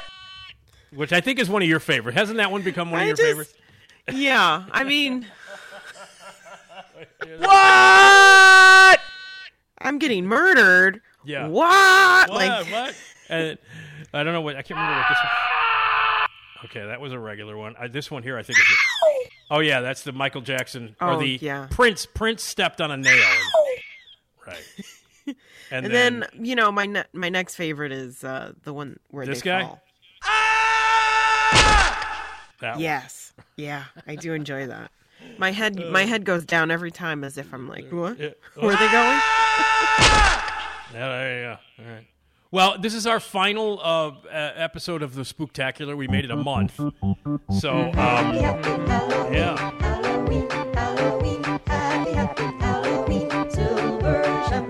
So I thought we would, uh, you know. Now I know that we've talked about this, and that you're not the biggest horror movie fan in the world, and we talked about the stuff that really freaks you out last time. Like we talked about the Cenobites and Hellraiser, right? Oh, yeah, yeah. And they the just oh, the Saw movies that that the torture kind of stuff you're not into uh, at all. and you know what? With the Cenobites, Mm-hmm. all like the thing that always comes up when I th- when I hear the word besides Cenobites your or Hellraiser besides or your whatever. b- besides your lunch. Oh, wait a minute. Hold it. wait a minute. Ooh. See, okay, No, it's the. Did you say that your favorite was the guy with the teeth? Yeah, chatter, chatter. The chat. I, I don't know if I don't know if his name if it's it, I don't know if it's chatter, chatterbox. No, chatterbox is no. That's a. That's a All right. Well, he's a- the one that I always imagine. Oh, really? The guy like the guy doing the teeth. Oh, yeah. Not not not Pinhead. Don't. He, he Well, doesn't the- come to mind and I immediately. always say- it's, it's usually that dude. as we mentioned before, the new Hellraiser, which is terrific if you're a fan of the of the series, it's great. The the, the reboot of Hellraiser. They now have Mm-hmm. Pinhead is played by a woman in the new one, and she kicks ass. But there is a female Cenobite, and she's and, I, and I've always found the female Cenobite to be incredibly sexy. um, I do. Well, I have a thing. I, I guess I've just realized this over the past like 20 years or so, but I, I really have to admit that I I'm a goth girl guy, man. Um, I am. I just yeah, but I love that you throw the Hellraiser Cenobites in as like goth. kid, Oh, goth the, girl. the, the but the but the female the female Cenobite is very Oh, goth Lord. girl. She's very goth Mm-hmm. girl. The female Cenobite, she is. But I mean, you know, like like like for instance, I mean, you know, um, I was I was looking at like the the three three of the movie women female characters that make me kind of crazy. Like I love them so much, and like right at the top of the list is Fairuza Balk in The Craft, and that's as that's as goth as you get. yeah, you know what I mean? No, that Th- one makes sense. Oh Yeah. my god! And then like uh, Trinity in um in the Matrix. She's another one. Oh, yeah. me- she makes me go nuts. Yeah, very Uh, very goth. Lori Petty in Point Break, although not it's that's a surfing movie. It's not very goth, but if you look at her look with the short black hair and the I mean dark eye makeup and stuff, I'm like okay. So Mm-hmm. and the, and the and the when I go to like the flashback horror convention, I'm always like, ooh, look at the goth girls. They make me happy. they do. I like I like them. Um, but yeah, and so the so the female Cenobite in the original, you know, the of, of the original Cenobites, not the new ones, she was always like I always thought she was like really sexy. So You wouldn't mind getting your skin I- taken Eh, off her. are you kidding? I would let her hook into me and rip my skin apart. Are you kidding me? Oh man, uh oh. Oh god. Hi, I'm Carrie Russell, Carrie. and I love Nick's show. Oh, she's dressed up like the female Cenobite just for Hi, I'm me. Carrie Russell. I mean, of course. I love Nick's show. Hi, Carrie. All right. She listens. She does. I think she might have gotten a little jealous. I was talking a little bit about the female Cenobite a little bit. Too Right. much. So she's like, "Well, I will be one then." She'll be one. Okay. that was really you. quick She- to get the yeah. outfit. Yeah, she got it. I mean, I, I think she uh, she has a whole wardrobe now out on the back porch. Of, Right. Well, I mean, to think that she already has an outfit similar Yeah. to be a Cenobite, Yeah. like right on hand. Well, you know who else likes Cenobites? Who's that? Sink your teeth into that. See, he likes them too. Yeah, I could I could see that. That will live forever too. There you go. All I right. mean, you know, he's got to stay out of the sun. Yeah, Goth he- girls it- stay out. Goth girls stay out of the completely sun. They're very pale. Most of them are very pale in their complexion. Um, but yeah, uh, and you know, I saw the craft just a, a few weeks ago back on the big screen, 35 millimeter, at the, the music box, and it just rekindled my love for Fairuza Balk. I mean, she. I just Of think course. she's she's so cool in that movie and so sexy. I don't know. I just I don't know. And you But I- met one of them, didn't you? I met two of them. I met uh, Neve Campbell. oh, you met two of them. and Mhm. uh, Rachel True. Um, Nice. Rachel True, by the way, said that I was the best interviewer that she ever uh, had. The, the Oh, best interview that she ever did, and I was like, okay, I'll take that. Look at you. And then Neve Campbell, I ended up like talking to her mostly about Party Five. you know, she was at the Flashback convention to talk about the craft and Scream, and they did a Scream reunion and a craft reunion. You know, at that because Mhm. Skeet Ulrich was there too, so I met Skeet Ulrich. She's also in the craft. Oh, but Fairuza didn't make it. Fairuza did no, she did not. Oh, I know, and she's my and and uh, yeah, and neither did Robin Tunney, and she's from Chicago, and Robin Tunney wasn't there either. Never met That's her. The- I've got I've met two of the four ladies from the craft, but I've not met Robin Tunney or Fairuza Balk. yeah. Uh, my friend Mike View, an actor buddy of mine, hung out with Robin Tunney for a while because Oh. he was in a few episodes of Prison Break. Um, you remember Prison Break, the Fox show Prison Mhm. Break? He was yeah, in They that. filmed it in Joliet. Yeah, absolutely. And my buddy, my buddy Mike was in about he was in I don't know four or five episodes of it. And Robin Tunney, uh, who was a regular on that show, had some had had had a couple of scenes with him, and they uh, used to smoke together during breaks. I mean, hey, And he said she was fantastic. He said she was really any cool. way to get uh, Yeah, a little bonding with the That's actors, right. right? That's right. Yeah, no, it was funny because like when I when I actually spoke to Neve Campbell, I was like, so I was asking her all kinds of questions about Party Five. She's like, you're not going to ask me anything about, you know, I talked to her about the craft because it was my favorite. I didn't mention Scream Mm-hmm. once. I was like, yeah, Party Five. Anyway, so tell me about, you know, I was talking about specific episodes. I was thinking, so she just thought I was a complete dork. Um, so anyway. Um, but but you know, uh, to get back to, I wanted to, to talk, you know, uh, as our as our sort of Halloween spooktacular closer. Um, I wanted to actually talk about movies that were okay for people who don't like horror movies. Mm-hmm. Because that's always fun. You know, you want to you want to have some because you know, like you're not into like like we talked about Suspiria. Oh, you don't want to see people getting a woman getting ripped apart with barbed wire. You don't want to see Oh, you know no. like chainsaws going through people's heads. You're not into that kind of But you shit. still want some little Halloween fun. Yeah. So I, I found this article uh, on um, Mental Floss, of course, which is one of the greatest magazines and websites ever. And did you get a chance to look at this? And these are these are Halloween I movies did, for, yeah. for people who don't like the heavy, hard horror shit. So Mhm. what, do you, what? Let's talk a little bit about uh, uh, some of those. Now, I don't know the first one, Halloween Town. I, I've heard of it, Um, I don't know it either. I mean, it's a Disney movie. right?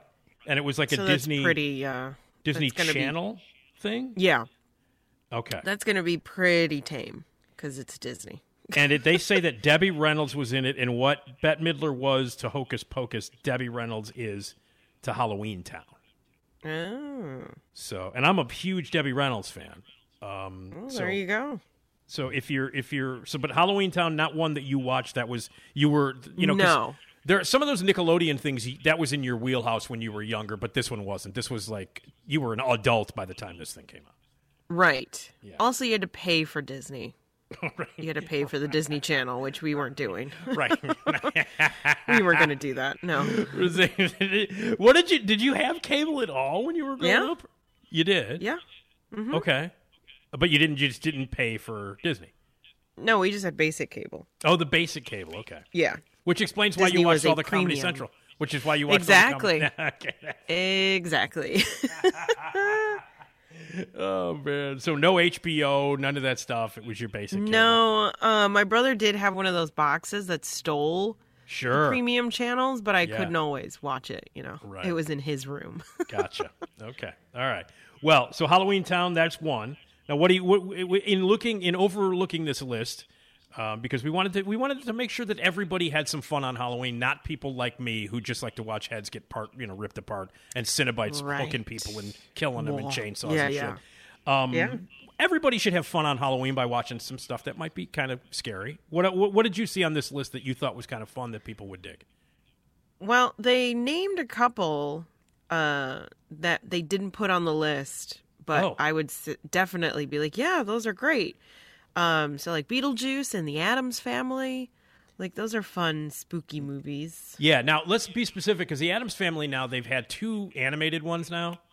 Oh right, yeah. So Um, this is the the original from the early '90s with Yeah. Raul Julia and Anjelica An- Huston. Anjelica Huston, and Christina Ricci, Mhm. uh, and Christopher Lloyd. Um, and um, I love both of them. Um, I think they're both great, Addams Family and Addams Family Values. But Addams Family Mhm. Values to me is a perfect movie. It's one I I I, I love the second one. Do you remember what happens in the second one, Esmeralda? Is that the one where um, what's his face marries? Yeah, Joan Cusack. The yeah, yeah. Yeah, and and and it's the one where uh, Pugsley and Wednesday go to summer camp. it's the, Right. It's the best shit ever. It's so Yes. so funny. Um, so yeah, that one, Addams Family. Paul Rudnick wrote the second one. He, he's a great uh, uh, playwright. Mhm. He's written a lot of really funny stuff. He also wrote In and Out, the Kevin Kline movie where he's the teacher. Oh. another juicy part for Joan good. Cusack. Another great part for Joan Cusack. Um, but he wrote In and Out, which is also one of my favorite comedies ever. Um, I love In and Out. Uh, you've you've seen it. Mm-hmm. Yeah.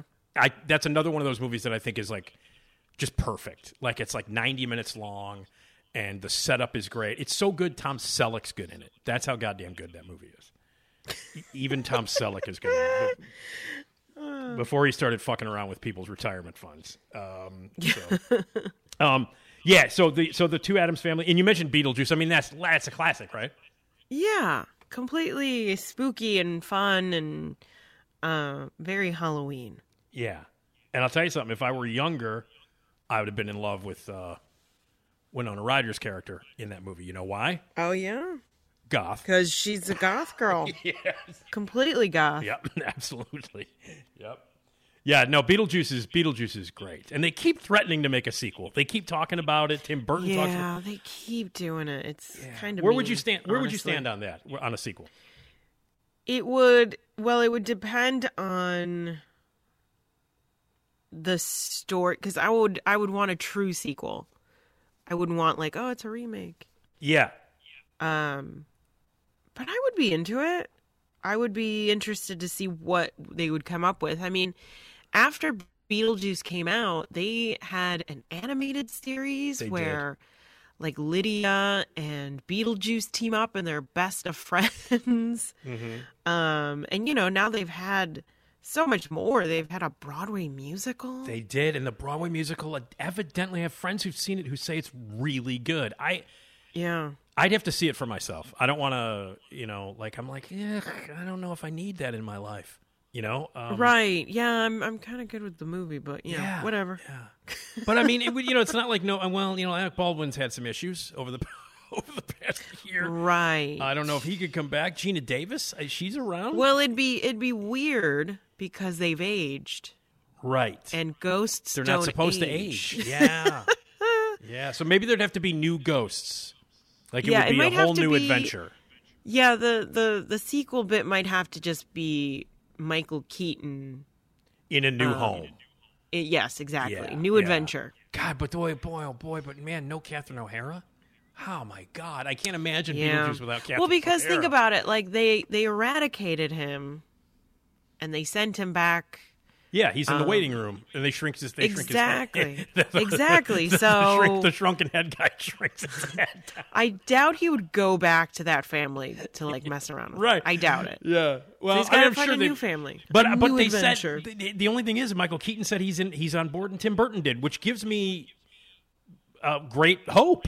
You know what I mean? Like those two guys are involved. I'm like, okay, um, all right. So I would love to see it. Me too. All right, I'm waiting for it. As long as those guys are involved, cool. All right, now how about this one? They mention the movie What We Do in the Shadows. Great movie. I wouldn't. I mean, I guess it's Halloweeny because it's vampires. Well, it's vampires, about vampire, and the and the scene Yeah. with the were and the scene with the werewolves is just Right. the- one of the funniest scenes ever in the history of all things. I mean, it is a great the the movie and the TV show are fantastic. Absolutely, I I actually like the TV series more than the movie. I know that that's I think that's kind of sacrilegious for people to say. Well, because they fleshed it out a little more. They do when they brought in a woman. There's no there's Yeah. like no you know, and the and the woman that they brought in uh, is unbelievable. Nadja is un. She's my favorite part of the show. Her and the little Nadja doll. Come on, man. I Would could- you would you also consider her? Yes, yes, I do. and I have a major thing for her. A Oh, major thing for her. Yeah, she's goth. Yeah, absolutely. Uh, so if you've not seen uh, what we do in the shadows, it's a mockumentary. It's a documentary about vampires. And Yeah. uh, Taika Waititi and uh, Jermaine Clement put it together, um, and then it spun off into this FX series, which is brilliantly funny, and uh, just wrapped up their season a few weeks ago, and um, been renewed for two more. Nice. So, which is I great. So saw that's- some clip on YouTube of a like original version of what we do in the shadows, like the movie where they it's just them kind of filming some stuff, Yeah, like short film type of deal. It looks so it's so like B movie low rent Ah. because you know they're just messing around and like yeah. they well, I mean, if you, teeth. it's funny because if you watch the movie and the and the movie, you know, had a had an okay budget, but the TV series is much more. You know, there's a lot more CGI. There's all kinds of crazy effects. in Oh, it, yeah. Uh, Oh, in yeah. every you know, in, and it's completely different. It just has a much more like the the the the movie itself, the 2014 mockumentary, has a much more down and dirty feel to it, um, Mm-hmm. which I think more people uh, uh, have a tendency to like for some reason. I don't know. All right, what about Young Frankenstein, Esmeralda? love love love Young Frankenstein. Do you have favorite things Via- in it? Oh, my favorite bit in the entire movie is when Igor is walking through um the thing or no no no, it's um so it's uh what's her face? Teri Garr Teri Garr yes. Teri Garr and Gene Wilder are walking through and they get freaked out by Igor because he's just he's on his head on a shelf Oh, right. and he starts singing. Um, but my favorite part is when I forget what they're saying to him, but he's just like, I had a hunch, boom chi, and then he just points at his hump. Yeah. Yep. There's a lot. That there's a, there's kills a, me every uh, time. but there's so many corny bits in it. You know what I mean? Like Mm-hmm. the, uh, that are so funny. The whole roll in the hay, hey, well, roll in the hay. That whole thing. Um, m- my, you know what my favorite moment is in the entire movie. Mm. And again, Young Frankenstein. You can watch it. It's fun, great, and a wonderful, loving tribute to those James Whale movies of Frankenstein, especially Bride of Frankenstein. A really Mm-hmm. lovely tribute to the point. I don't know if you know this or not, Esmeralda, but the you know the the equipment that's used in the laboratory with the you Mm-hmm. know the lightning bolts and all that stuff. That was the equipment that was used in the original Frankenstein movies.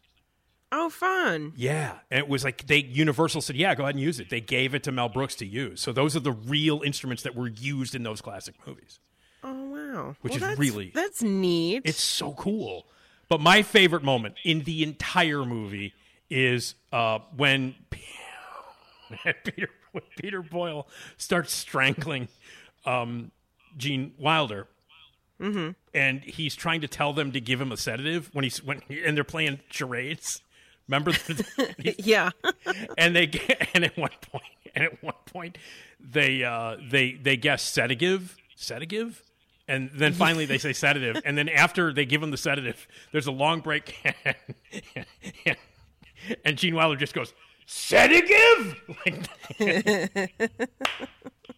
that's my favorite that's, that's my favorite moment in the entire movie but yeah that's a classic nice. Yeah. classic. And you know what, Esmeralda? What's crazy about it? Hmm. Mel Brooks, the same year, 1974, the same year, th- four months apart, released Blazing Saddles. The same year. Nice. Two of the That's greatest, wow. Yeah, yeah. two of the greatest comedies, classic comedies of all time. Six months apart, I think. Five months apart, the same year. That's a good year. Oh man, what what else on the what else in this article uh, spoke to you like uh, Halloween movies that are good for people who don't like the scary shit? Uh, Rocky Horror Picture Show. Yeah, they're doing. I love that movie. Do you? what was it? When did? Okay, tell me about the first time you saw it. Did you see it in the theater with a bunch of people in in, in costume doing the whole thing, or I have, but I had seen it before then. okay? What Uh, what was your your first time seeing? it? I'm always interested. The first time people saw Rocky Horror. I forget where we went. It might have been at the Century. They were doing, uh, the they were doing the Rocky Horror Picture Show around Halloween. Mhm. Um, like the Music say it was Box, at by the way. The Music Box is doing it this weekend. They're showing it three times this weekend. Yes. Although the Century had a bunch of rules and we couldn't do too much, like throwing stuff. Yeah. they Like no gave you a toilet little paper. kit. Yeah. Yeah, oh, they gave they you a gave little you the kit to use. Oh, I see. They did the safe route, right? They did the Right. Well, they didn't want to ruin their theater, and at the time, they were a little more high end, high end. Yeah. Like they were still night, like ooh, the nice theater. the landmark century. center. Exactly. because they place they place they they they spell center C, uh, T R R E. at the end. Centre. Yeah, exactly. Because it's all that means it's fancy. You know what I mean? Oh, of course. So so that was the first time you saw it. Was you did a group? You went with a group or? That was the first time I saw it in the theater. Okay. Um, I had seen it. Uh, VH1 used to play it pretty much every Halloween. Of course, you saw it on VH1. um, so that might be where I saw it first. Yeah. I guess I don't remember exactly, but I would then see it on Halloween. Like they would play it every Halloween. So then it was like, yeah, I gotta, Yeah. I gotta watch Rocky Horror. So you saw it Turned at the into a little bit of a tradition for me. You saw it at the Century Mhm. under watchful eye. Have you ever seen it full on with the regulars, with the people performing the entire movie in costume? Have you ever gone to like to see it for real? Yeah, no, that Oh. was that. Yeah.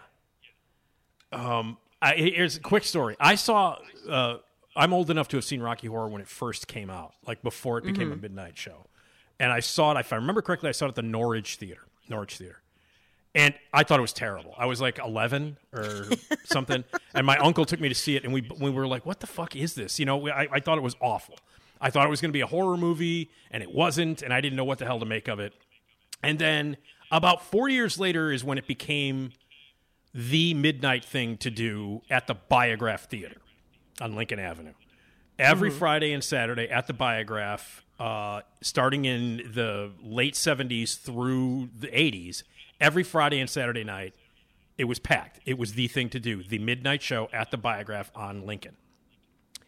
Uh, and so when it started to to to to you know become sort of this cult thing, I went to see it again, Mhm.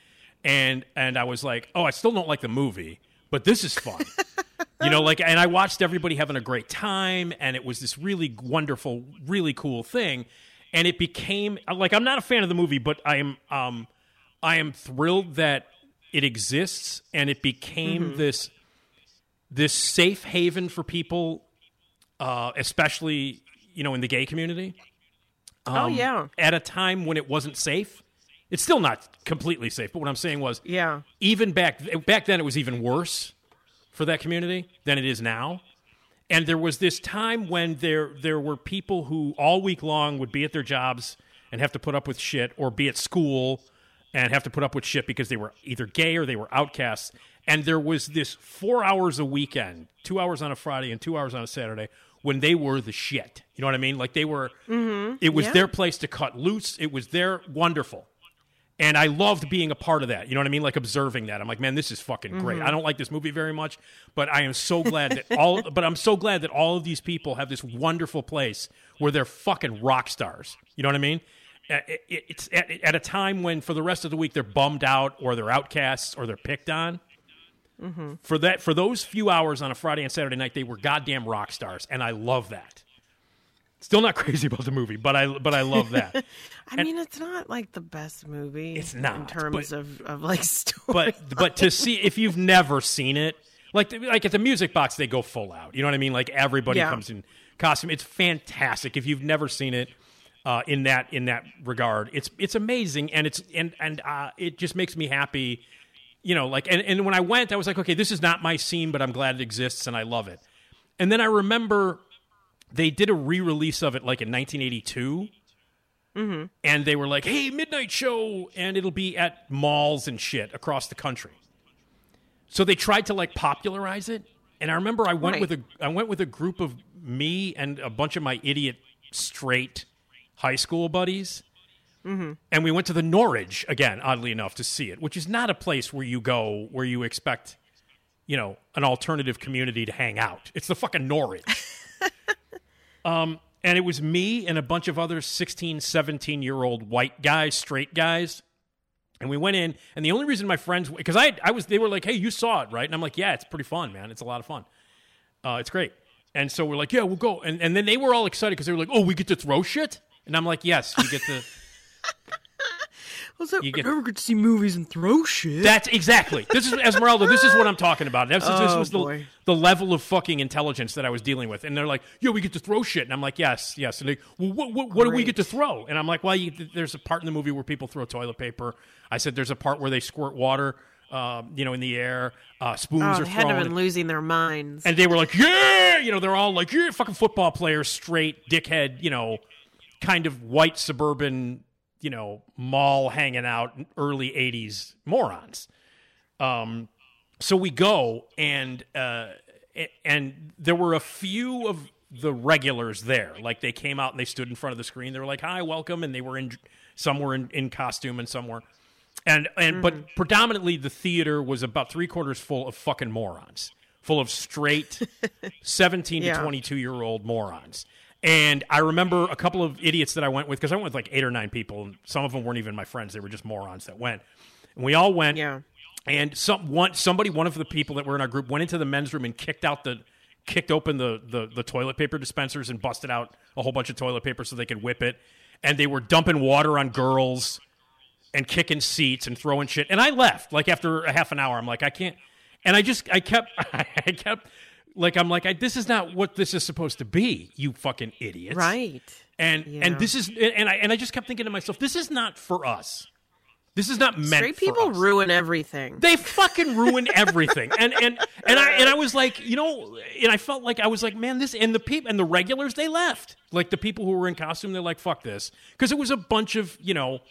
White, straight suburban jagoffs throwing toilet paper, kicking seats, and throwing, throwing water, and they thought that was cool. And I left. Me and one other guy, my, my, my friend Bob, were like, "Fuck this," and we left. And uh, and and it, to me, it was like this incredible experience of like seeing how we take shit and ruin it. You know what I mean? Like, this- there's this really lo- there's this really lovely thing that was happening every weekend at the Biograph, and leave it to a bunch of straight assholes to fuck that all up. That's- Yeah, sounds about right. oh my god! So yeah, uh, so that was the most unpleasant experience I've ever had seeing that movie. Was that and and, and, and yeah. again, I lasted 35, 40 minutes, and I'm like, I got to get out because it wasn't even like you because there are moments in the movie where you're supposed to do those things like throw the toilet paper. They were just like the movie. As soon as the lights went down, they're like, yeah, kicking seats. They started whipping shit. Like I'm like, what the fuck? It was awful. So. Hey, where do you stand? Where do you stand on Little Shop of Horrors, the the 1986? version? I don't mind it. I, I never got I never really got into it. I'm not the biggest musical fan. Like Rocky Mm-hmm. Horror is a bit of an exception, but other than that, I don't really like musicals. Okay. Um, I But, do. I mean, I don't mind Little Shop of Horrors. I like it. I I love that movie. I love it. Um, the original is fun. You know, the original Roger Corman low budget thing is fun. You know, like shot in two days or whatever. Um, but I I love the musical. It's in fact one of my favorite movie musicals of all time. Um, and I really I'm a I'm a huge fan. I, I actually hosted a, a screening of it at one of my uh, film clubs, and we did the whole uh, director's cut ending where it ends with the with the plants like devouring and killing the world. The world ends at the end. like the plant the plants get so big, a whole bunch of plants get so big they get Godzilla like and they just start destroying cities. Yeah. Yeah, I Um, wouldn't expect anything less from plants. right. Once they Um, get that kind of power. and it's and I mean I, I'm a huge fan of the of, of the movie, a, a, a really big fan. And I and I will say this: my favorite, one of my favorite musical numbers and songs in movie music history move, is is in um, Little Shop of Horrors, and that's Suddenly Seymour.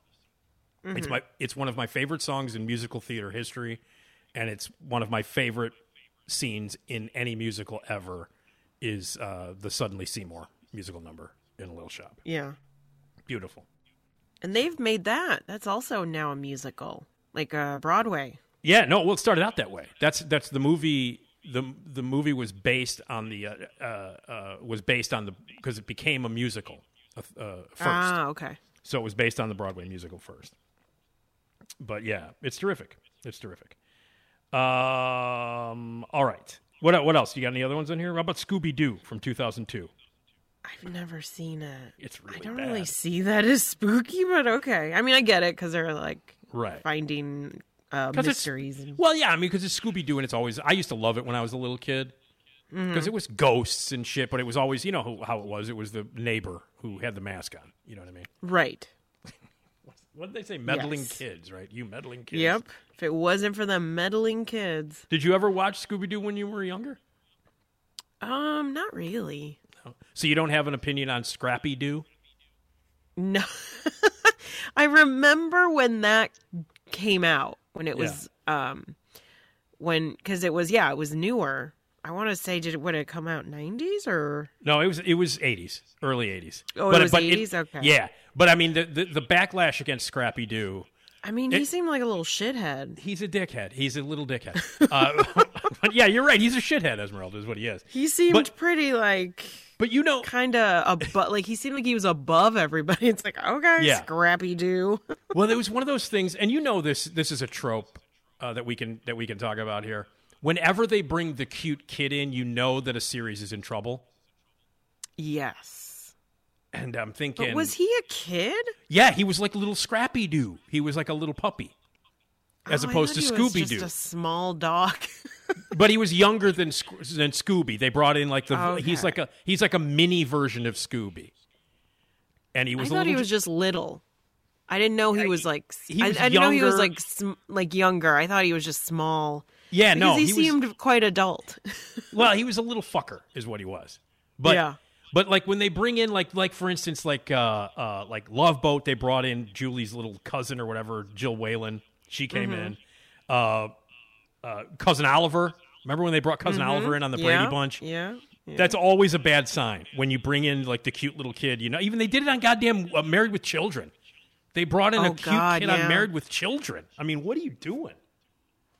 Yeah. Made. Yeah. Didn't like it. Now, here's one that I love. Where do you? And speaking of Tim Mm-hmm. Tim Burton, do you do you like Corpse Bride? I don't think I've seen it all the way through. Oh, you got to see it. It's so good. It's so so good.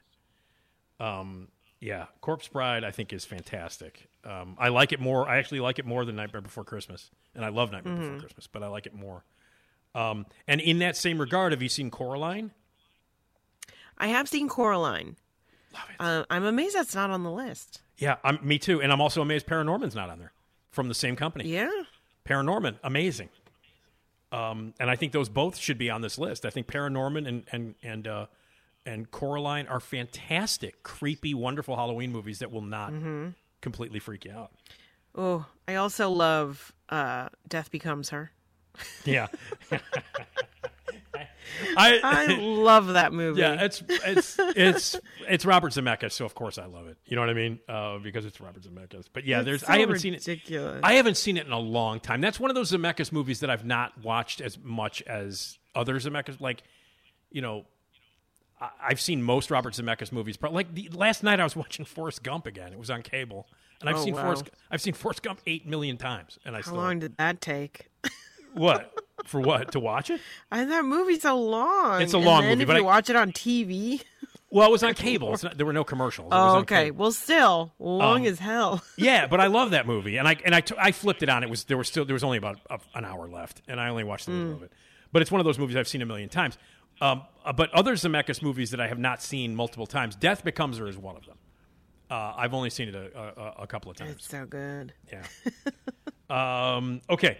Uh, uh, one more here. I, why is Witches of Eastwick on this list? I mean, that movie is pretty spooky. Yeah, It's actually quite spooky considering it's for children. it's not for the, children. The Witches witches. of- The Witches of Eastwick. Oh, oh no, I'm sorry. Oh, I yeah, was that's think- the Jack I thought you were Nicholson talking about Michelle the witches. Oh no, no, that's supposed to be for kids, and that's awesome. I love that movie. Speaking, of Zemeckis That, I don't understand how that's for children. By the way, Zemeckis remade that movie uh, last year with Anne Oh, Hathaway. yeah, yeah, yeah. With Anne Hathaway, and it's terrific. Um, but no, Witches of Eastwick is on this list. The Jack I guess Nicholson. because they're witches. I guess, but it's a fucked up movie. that's George Miller. That's that's Fury Road Man. Michelle Pfeiffer's Cher, Yeah. Susan Sarandon. there's a there's a long sequence where a woman vomits cherry pits for about an hour.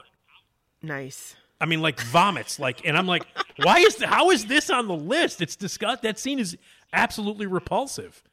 Is she hitting anyone with them? Um, no, but she like Or dies and kinda- It's like it's like it goes on forever. I'm like, what? Well, I don't know how- It teaches no you i- don't eat the cherry pits. I guess that's what. Not it is, good yeah. for you.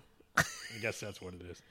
Oh, vomit for an hour. by the way, uh, I do have a megaphone message, Esmeralda, that we have to play before we get out of here. yes, yes, yes. Okay, are you ready? Mm-hmm. And again, uh, here's the deal: if you want me to record a message that I can play through my magic crazy megaphone, and we keep getting, we, we get requests every week, Esmeralda. Every, Nice, I love every it. episode. Waukegan J, Mm-hmm. with no explanation, said, "This is the message I want you to record." Now, I don't know why he Sure. wanted me to record it, but I just recorded what he wanted me to record. So here you know, it it's for him. It's for him to know. and for us to try and analyze, I guess. Well, Keegan J, here is your megaphone message that I recorded for you. Here we go. Attention employees, we need a price check on chicklets. A price check on chicklets. Chicklets.